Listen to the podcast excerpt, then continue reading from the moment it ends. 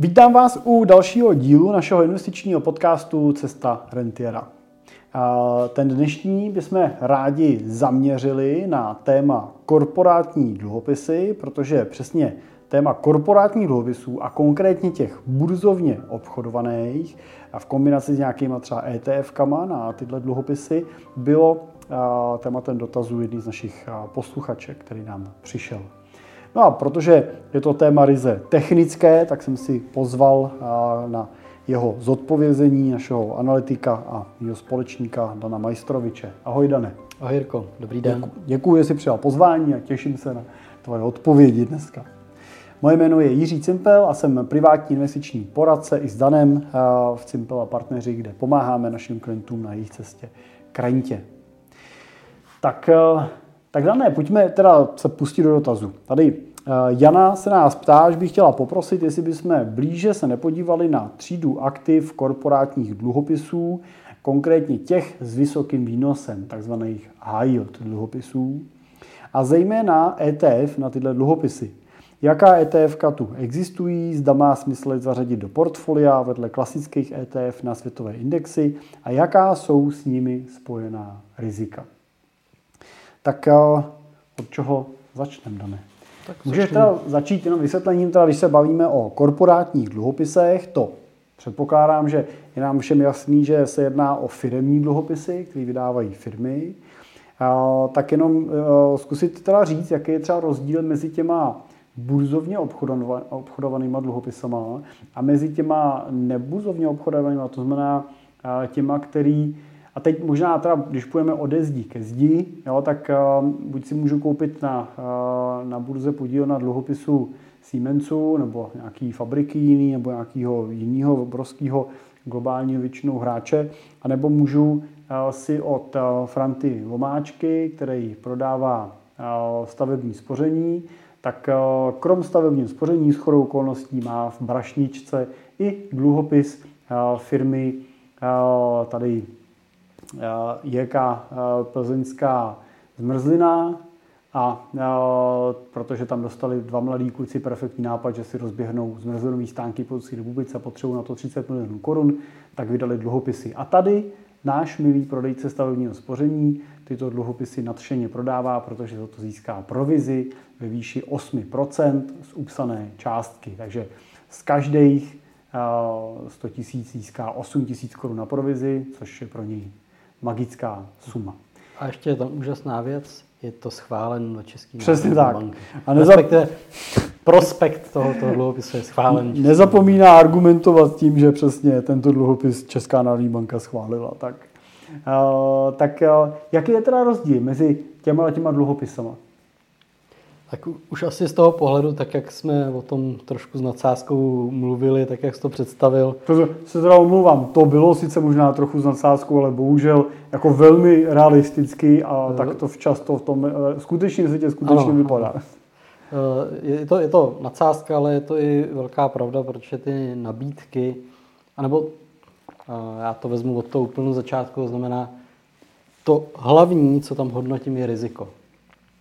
A tak jak si označil tady tu cestu od toho prodejce eh, nějakého stavebního spoření, eh, který nabídne tady ten typ dluhopisu a ještě teda potvrdí, že byl schválený eh, nějakým významným orgánem daného státu, u nás teda České národní banky, tak to samo o sobě samozřejmě znamená nějaký riziko. Je potřeba koukat na riziko. A korporátní dluhopis tady, tady tohoto charakteru, který není burzovně obchodovaný v té veřejné nabídce, ale je nabízený skrze tady ty prodejce, jednotlivce, který za to inkasují obrovský provize, je nejrizikovější. A to čistě z toho důvodu, že i když to má schválený prospekt Českou národní bankou, to znamená jedinou věc a to je to, že ta společnost správně eh, sepsala formálně dokument. To znamená, ta Česká národní banka schvaluje tu podobu toho dokumentu, že má všechny náležitosti v sobě. Ale určitě nepo, nijak neposuzuje, eh, kredibilitu té společnosti nebo toho projektu, který tím má být financovaný. Oni jenom řeknou, ano, byly splněny všechny náležitosti toho dokumentu, který my potřebujeme, abyste vy zapsali do toho, čes, do toho prospektu eh, toho daného dluhopisu. Takže Česká národní banka zjednodušeně řečeno neručí eh, za to, kdo za tím dluhopisem stojí a jestli je šance nebo není šance na to, že ten dluhopis bude splacený. Pouze říká, dokument, který nám předložili, splňuje veškerý technický parametry, když to zjednodušíme. Ano, přesně tak. No a je to jinak teda u těch burzovních? U těch burzovních je to úplně jinak, protože pokud chtějí jít do veřejné nabídky, eh, veřejně to nabídnout skrze nějaký regulovaný trh, eh, a ten je přísně regulovaný, tak tam už samozřejmě musím naplnit řadu dalších podmínek. Eh, samozřejmě negarantují to, jestli ten dluhopis bude splacený nebo nebude, ale už je tam mnohem přísnější posouzení z pohledu nějakého objemu, který se tam může upisovat, to, jak se to může nabízet, to, jaký parametry to může mít. Takže už tam se dostáváme trošku do vyššího úrovně té regulace a tím i trošku snížení toho rizika. Nicméně pořád se bavíme o korporátním dluhopisu a to riziko tam může být relativně vysoký, pokud budu investovat jenom do jedné společnosti. Navíc předpokládám, že většina těch dluhopisů musí mít rating.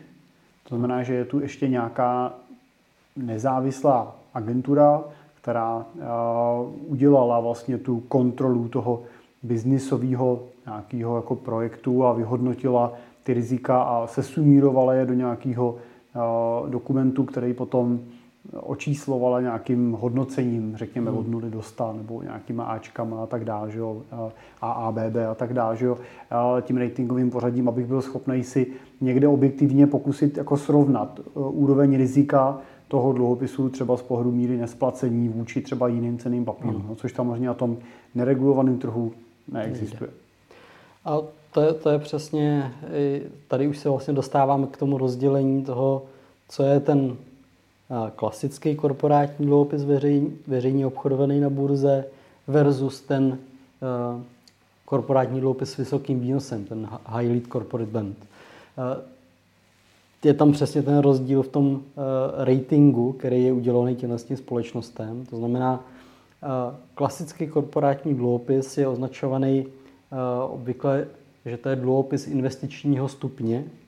Tím pádem má ten rating eh, vyšší, pokud bych to měl v těch Bčkách označit, tak je to 3Bčka minus a více. A, eh, a dluhopisy s vysokým výnosem jsou, eh, nejsou investičního stupně, mají nižší ten rating, respektive ty společnosti, které to emitují, mají nižší rating od té agentury a většinou začínají na tom BB+.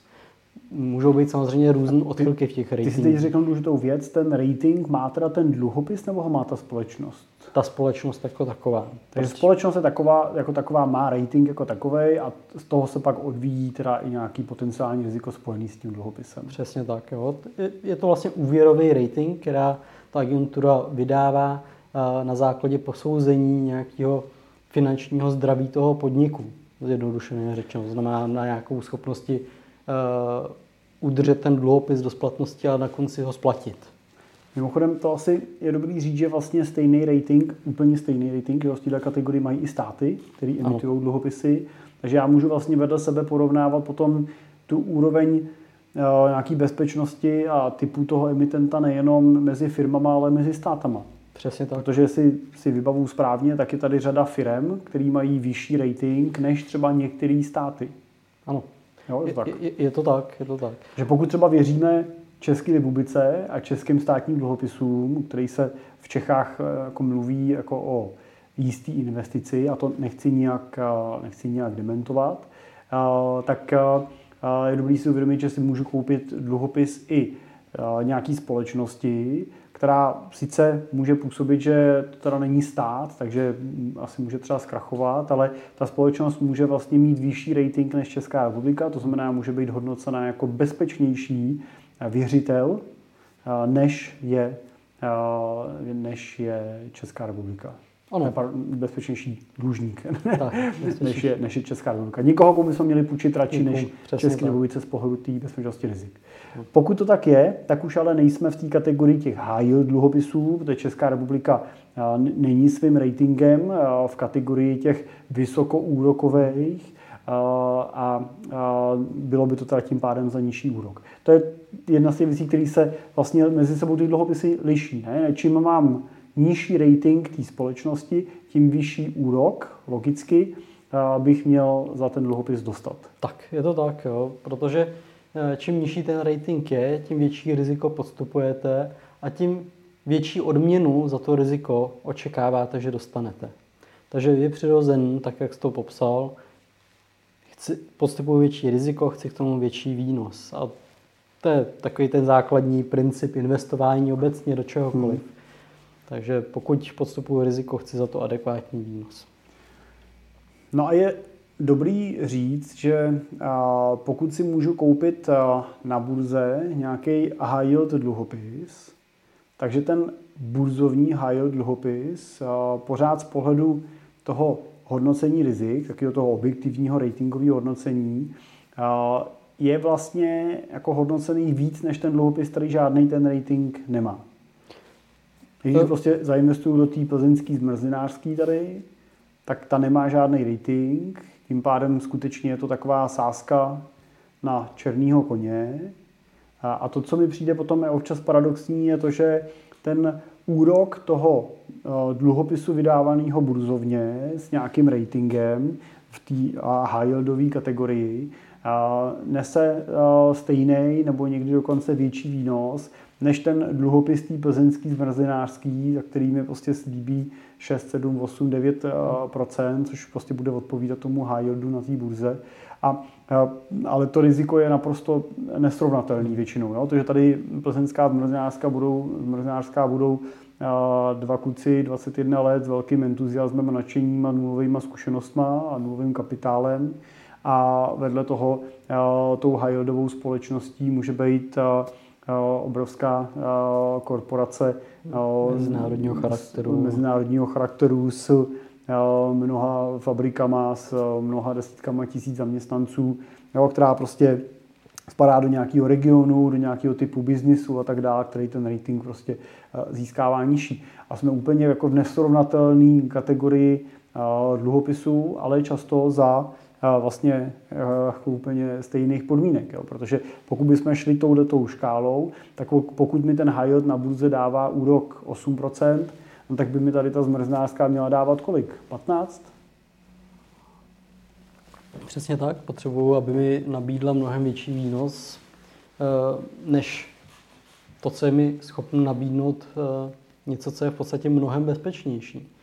Takže je samozřejmě na každém z nás si určit, napočítat si, kde eh, tady podstupujeme riziko úplné ztráty peněz a musíte si vždycky říct, tak kolik teda musím dostat na zpátek, abych byl ochotný podstoupit to, že se může stát, že po třech letech nedostanu na zpátek vůbec nic.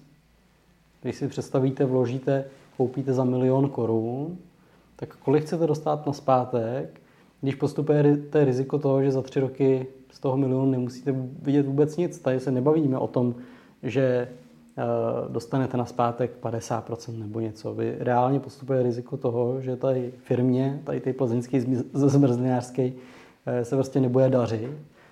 Bude muset rozprodat celý svůj majetek. Nejdřív uplatí eh, věřitele, jako je stát a banky a pokud něco zbyde, tak vyplatí teprve vás. Takže velmi často to znamená nic, anebo jenom zlomek. Takže tam je potřeba si o tom říct, je adekvátní, když za to dostanu 6% nebo 9%, stejně jako u firmy, kde tady to riziko je mnohem, mnohem menší, protože mají mnohonásobně větší tržby, mají za sebou mnohem více majetku a mají vůbec Eh, spadají do té kategorie, že jsou eh, schopni se nechat ohodnotit ratingovou agenturou. Dobře, tak kdybychom si řekli, tak vlastně tu kategorii těch eh, dluhopisů, který prodává někde někdo prostě eh, pod rukou, dostává za to typařskou provizi eh, a já to dávám nějaký prostě tady firmě český, tak to je možná, řekněme, kategorie, kterou bychom asi obecně nedoporučili principiálně. Já bych tady řekl, že jako ne vždycky to musí být špatně. Jo. Není to tak, že prostě jako půjčit takhle někomu peníze je zásadně špatně. Podle mě je zásadně špatně půjčit takhle peníze někomu, o kom nic nevím. Jo, pokud, eh, a vídám to někdy u našich klientů, že mají letitýho obchodního partnera, dělají spolu, znají se, prostě důvěřují si, ten uh, náš klient velmi dobře zná hospodaření toho partnera, často jsou nějakým způsobem biznisově napojený, takže zná i tu jeho finanční situaci biznisovou, ví, jaký má objednávky, tak uh, takováhle půjčka není nijak jako nesmyslná a může být velmi dobře jako promyšlená. Uh, ale půjčka prostě na základě toho, že někdo přijde, my jsme si tady vybrali toho prodejci stavebního spoření. To se samozřejmě nechceme dotknout prodejců stavebního spoření, ale já jsem hledal nějaký příklad někoho, kdo je úplně mimo ten investiční segment, tak můžeme říct, že to může být kadeřnice, prostě, jo, která by prostě mi mezi česáním nabídla, že jí tam druhý klient chodí, a tady skvělý podnikatel, který tady rozjíždí gigantický biznis a že by možná to mohlo být pro mě zajímavý takhle, že tam má takovýhle dluhopisy s pohádkovým úrokem a ještě mi řekne, že pro mě by zařídila speciální úrok a podobný prostě obchodní triky, který se samozřejmě lety používají, fungují, ale jsou čistě manipulativního typu. Takže takovýhlemu nákupu bych se určitě vypnu, vyhnul. Jo? Zcela jistě bych se mu vyvaroval, že prostě to, že ten dluhopis musí někdo prodávat takovýmhle způsobem už přece samo o sobě jako něco o sobě říká. Takže tyhle dluhopisy teď opustíme a pojďme se podívat na ty dluhopisy teda toho burzovního typu, ty, ty rateovaný, ty, který mají nějaký teda rating a, a, a budeme se na ně dívat jako na důvěryhodnější nástroj. No, můžeme si říct jenom, Dané, jak se teda tyhle dluhopisy nakupují, když jsou burzovní, můžu teda na burze si ten dluhopis někde najít, má nějaký ISIN, jo, můžu ho koupit, jakým způsobem? Je to tak, jak říkáš, je to cený papír, který se dá koupit na té burze, má jednoznačné značení v podobě toho ISINu, stejně jako akcie. A ne vždy je snadno ho koupit, protože eh, mnohdy eh, ten nákup je podmíněný tím, že musíte koupit ne jeden dluhopis, ale třeba nějaký balíček těch dluhopisů a můžete se dostávat prostě eh, do částek, který nejste ani schopni nakoupit jako jednotlivec. Velmi často to potom kupují nějaké instituce, institucionální investoři. A zároveň je potřeba si říct, že i tady je na místě přemýšlet nad tím, že pokud koupím jeden dluhopis jedné společnosti, když už třeba na to mám, tak tím podstupu vysoký riziko. A i tady bych měl diverzifikovat. I tady bych měl přemýšlet nad tím, že bych neměl kupovat jenom jeden, ale mělo by být několik. Dobře, ale pokud bych měl teda k dispozici dostatek peněz, což by pravděpodobně byly minimálně desítky milionů, tak jo, bych mohl asi najít teda přes ty istiny dluhopisy nějakých firm, kde bych si mohl prostě třeba jeden kus, teď plácnu třeba jeden kus za 2 miliony korun hmm. třeba, nebo 5 milionů korun, ano. prostě jak by si mohl jeden ten kus toho dluhopisu takhle půjčit, koupit. Je to potom prodej toho dluhopisu na sekundárním trhu, to znamená kupuju si to od jiného investora, nebo je častý to, že ho koupím přímo od toho, kdo ho vydává, ten dluhopis? No, tady, když už vstupuju na burzu přes nějakou platformu, ať už je to jakýkoliv obchodní cený papír, který mi to umožní, tak už kupuju na sekundárním trhu. Už jenom tím, že vstupuju přes tady tu platformu. Takže já neoslovuju napřímo toho uh, emitenta, ale ten emitent vlastně ty svoje cenné papíry umístuje na ten, z toho primárního trhu na ten sekundární právě skrze tady ty uh, společnosti. Takže nikdo jiný si ten dluhopis koupil, půjčil, půjčil. té firmě, třeba těch 5 milionů, a já teď na té burze, protože on to chce prodat, tak to nabídne, a já zaplatím 5 milionů korun a koupím si to od něj. A on dostane svých 5 milionů, eh, který jim dal, já dostanu svůj dluhopis, on do, do té doby dostával nějaký kupon. kupon. Tak, A teď si možná řekněme, že takhle jednoduchý to vlastně v reálu není, protože ta cena, za kterou on mi to prodává, nebude většinou odpovídat nominální hodnotě toho dluhopisu. To znamená, že on to koupil za 5 milionů, ale mě to neprodává za 5 milionů. A já mám příležitost to v tomhle případě nakoupit někdy levnějš, to znamená koupit to pod tou nominální hodnotou a někdy dráž, to znamená zaplatit víc, než on reálně půjčil. Přesně tak.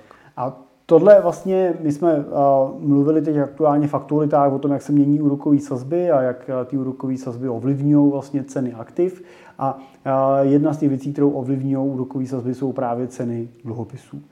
No, tady platí takový to klasický, případně oprav, když ceny nebo když úrokové sazby rostou, tak ceny těch už starých dluhopisů klesají a naopak.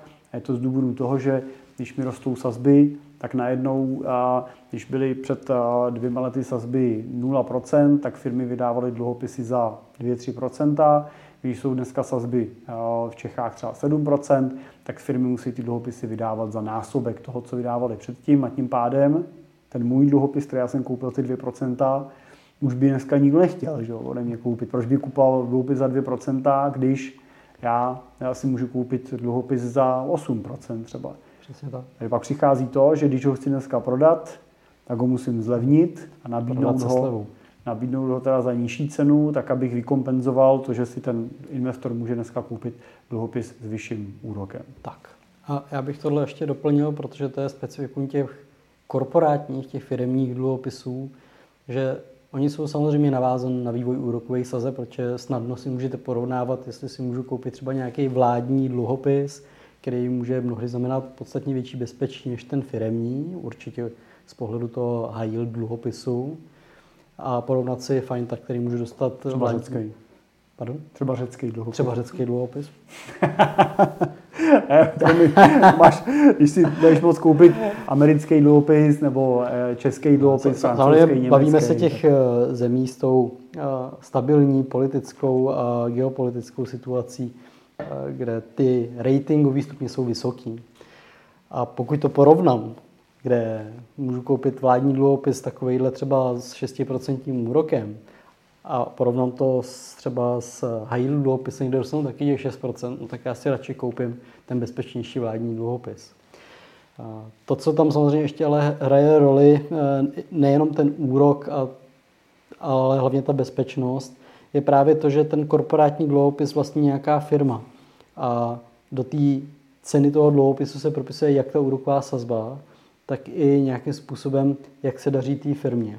Proto, eh, pokud se podívám na srovnání třeba některých grafů vývoje korporátních dluhopisů a akciového indexu, tak uvidím, že se mi mnohdy chovají velmi podobně. Třeba s menší kolísavostí, ale podobně. A je to přesně dáno tím, že pokud se té firmě bude dařit, tak má šanci na to, že se jí zvýší ten ratingový stupeň, tím pádem se dostanu a držím dluhopis najednou ne eh, high yield, ale investičního stupně a tím pádem mohl narůst na ceně díky tomu tomu. A nebo naopak. Jo, můžu držet eh, high dluhopis, který měl nějaký vyšší, hornic, vyšší hranici ratingovou a klesnul mi a to mi reálně může snížit cenu toho eh, dluhopisu. Takže nejenom úrokové sazby mi tady do, to, do té kategorie aktiv spadají, ale i ekonomická situace a finanční zdraví toho podniku a ve finále i toho, co se děje v tom daném regionu, kde se ta daná, ten daný emitent, ta daná společnost, která ten dluhopis vydala, nachází, protože i to samozřejmě má vliv. Takže tady ten dluhopis je jako specifický v tom, že ovlivňují nejenom úrokové sazby, ale ještě další uh, události a ukazatele. Tak a teď jsme vlastně popsali, že uh, tak jako se dá strávit uh, dlouhý život analýzou investic do akcí a výběrem té nejvhodnější akcie, kde mám největší potenciál výnosu, tak eh, můžeme celý život strávit analýzou dluhopisů a je to samo o sobě vlastně polem velikánským, na kterým vlastně se dá ten, ten obchod, ten, eh, ten, ty nákupy, prodeje a tak dále realizovat. Eh, a teď teda se pojďme podívat na situaci klasického investora, který chce investovat jednoduše pasivně, nechce svůj čas trávit analýzou a výběrem nejvhodnějších dluhopisů, ale přesto si říká dobře, chtěl bych mít třeba nějakou část prostředků, nebo si pokládá tu otázku, chtěl bych mít nějakou část svých prostředků i v těchto těch vysoce, vysoce úročených dluhopisech, v těch high yield dluhopisech. A pokud ano, je tu nějaká cesta, jak to udělat třeba prostřednictvím nějakého fondu. A teď fondu. Jsou na to jenom ty klasické fondy, nebo můžu i nějaký ETF fond? Tak jaká je ta situace, dané? Tak ta situace je určitě dobrý zvažovat, pokud jsem klasický investor, nejsem buď časově nebo technicky vybavený na to, abych byl schopný posuzovat jednotlivý dluhopisy, což si to říct, že bude velká část populace, tak bych se měl zaměřit právě tím směrem těch fondů. Buď to můžu zvolit klasický podílový fondy, aktivně zpravovaný, kde tam sedí nějaký portfolio manažer a takhle ty fondy vybírá, což může... Dluhopisy vybírá. Pardon? Dluhopisy vybírá. A, ah, pardon, dluhopisy vybírá. A nebo můžu uh, vsadit prostě třeba nějaký ETF, který sleduje nějaký index a ten index sobě uh, zahrnuje nějaký dluhopisy, který, mají, který naplňují nějaký parametry. Prostě ten algoritmus. Uh, je na každém, kdo, kdo co zváží, nám se prostě osvědčuje obecně, jak na ty dluhopisové, tak akciové strategie používat spíš ty indexové varianty, ty pasivní, z té aktivní zprávy. Samozřejmě ale nechci nějak znehodnocovat eh, to, že eh, by nebyl nějaký performažer, který to třeba nezvládne dělat dobře. Ale z naší zkušenosti, eh, co zatím máme, tak my preferujeme právě ty indexové ETF fondy, které mají nižší nákladovost a ve finále se drží toho podkladového aktiva. Asi dokážeme pochopit ten, aktivně, ten aktivní podílový fond, kde prostě ten manažer má nějakou hromadu peněz a vidí v tom nějakým Excelu, kdy mu jaký ten dluhopis skončí třeba, jo, kdy bude mít vyplacený nějaký peníze, že to musí někam přesunout, že mu přicházejí nějaký peníz, e, vidí, jaký jsou tranše těch emisí, které zrovna budou vycházet, těch dluhopisů a rozhoduje, co kde koupí. Jak tohle funguje v tom ETF, kde teda principiálně je ta zpráva pasivní, ten, ten ETF on vlastně burzovně nakupuje prostě nějaký balík ETF podle nějakého předem daného kritéria, jsou to třeba high yield dluhopisy firm nějaký velikosti na nějakým konkrétním trhu. Jak tohle funguje teda? Většinou to ETF si nakupuje zase ten index od nějaké agentury, která přesně tohle to zjišťuje a vypisuje, zapisuje tam ty jednotlivé tranše, jak je zařazené do toho indexu a stejně tak přeneseně to potom dělá to ETF. Indexem tady myslíme teda nějaký seznam. Jo? Seznam, seznam těch ano. dluhopisů, které jsou teda veřejně obchodovaný ano. na tom daném regionu nebo trhu. A to ETF prostě do těch dluhopisů potom jenom vstupuje ano. a na tom trhu je prostě nakoupí v nějakém počtu, který odpovídá. Počtu, který je odpovídající tomu objemu, který obchoduje. No a Jana se tady ptá, jaký jsou s tím spojený rizika, s čím by měla jako ona pracovat. Tak eh, myslím si, že tam je dobrý to uvědomění si toho, že pokud to kupuju skrze to ETF, tak mi tam do velké míry mizí to riziko kreditní toho, že vsadím na jednu špatnou, na, na jednu špatnou nebo dobrou firmu, eh, protože ten index mi jich nakoupí celou řadu, celou škálu a pokud mi prostě z toho eh, nebudu splacen pár těch dluhopisů, tak to pravděpodobně ani nezaznamenám protože oni je zase vymění a nahradí je jiným a tak podobně.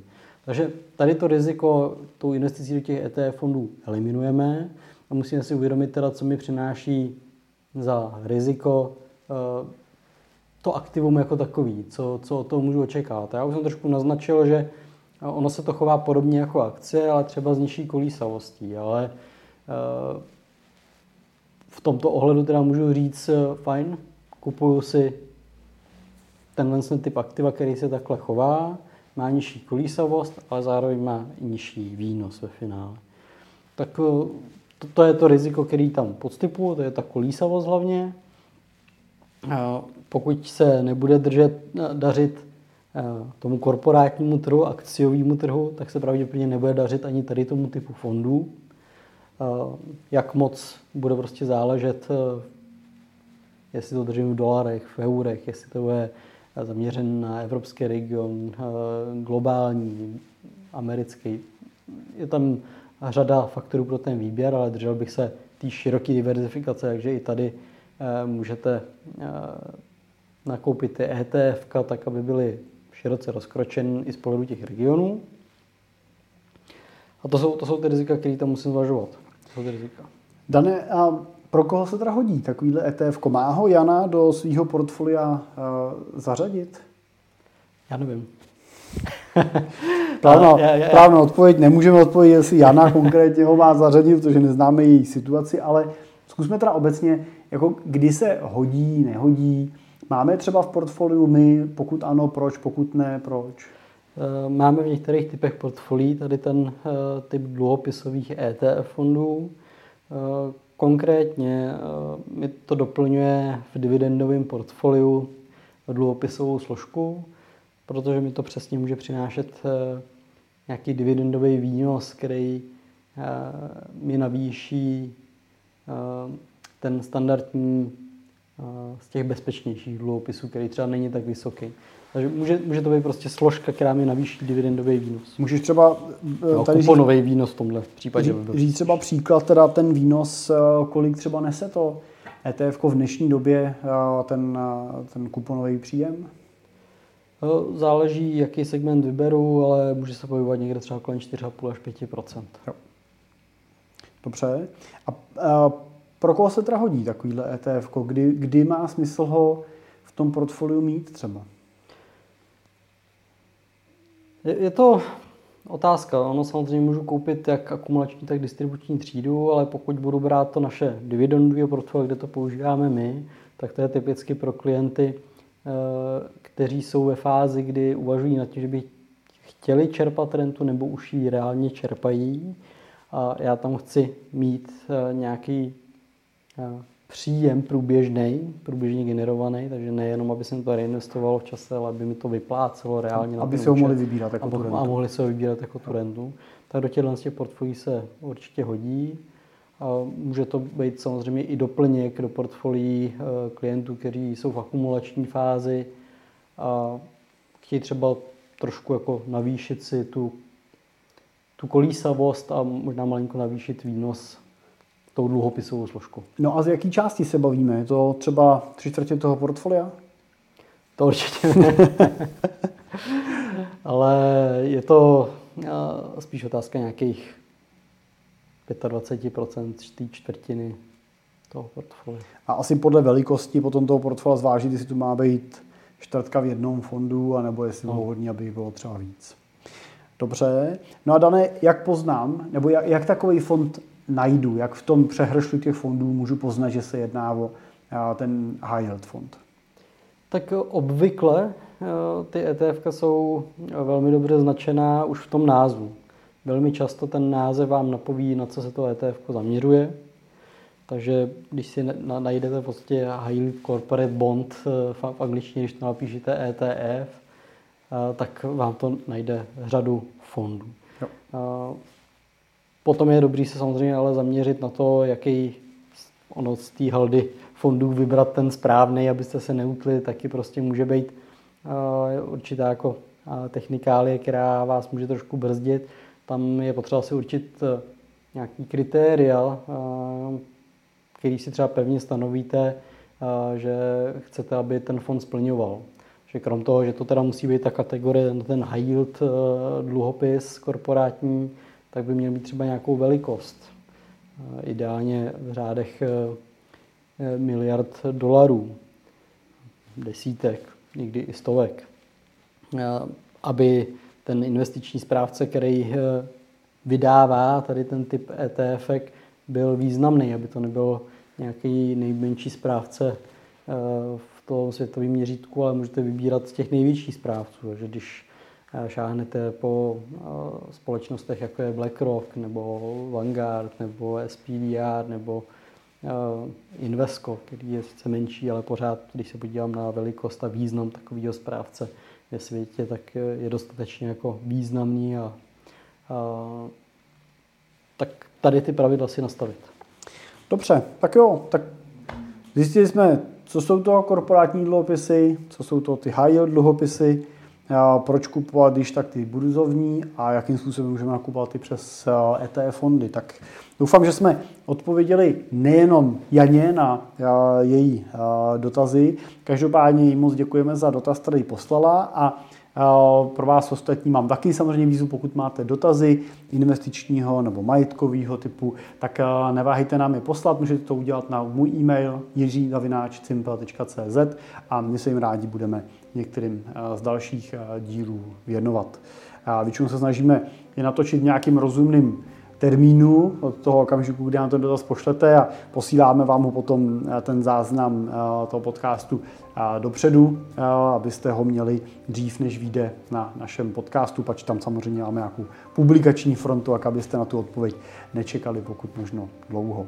A věřte, že i pro nás jsou ty vaše dotazy inspirující a jsou takovým svěžím větrem při přípravě těch témat, takže jsme za ně určitě rádi.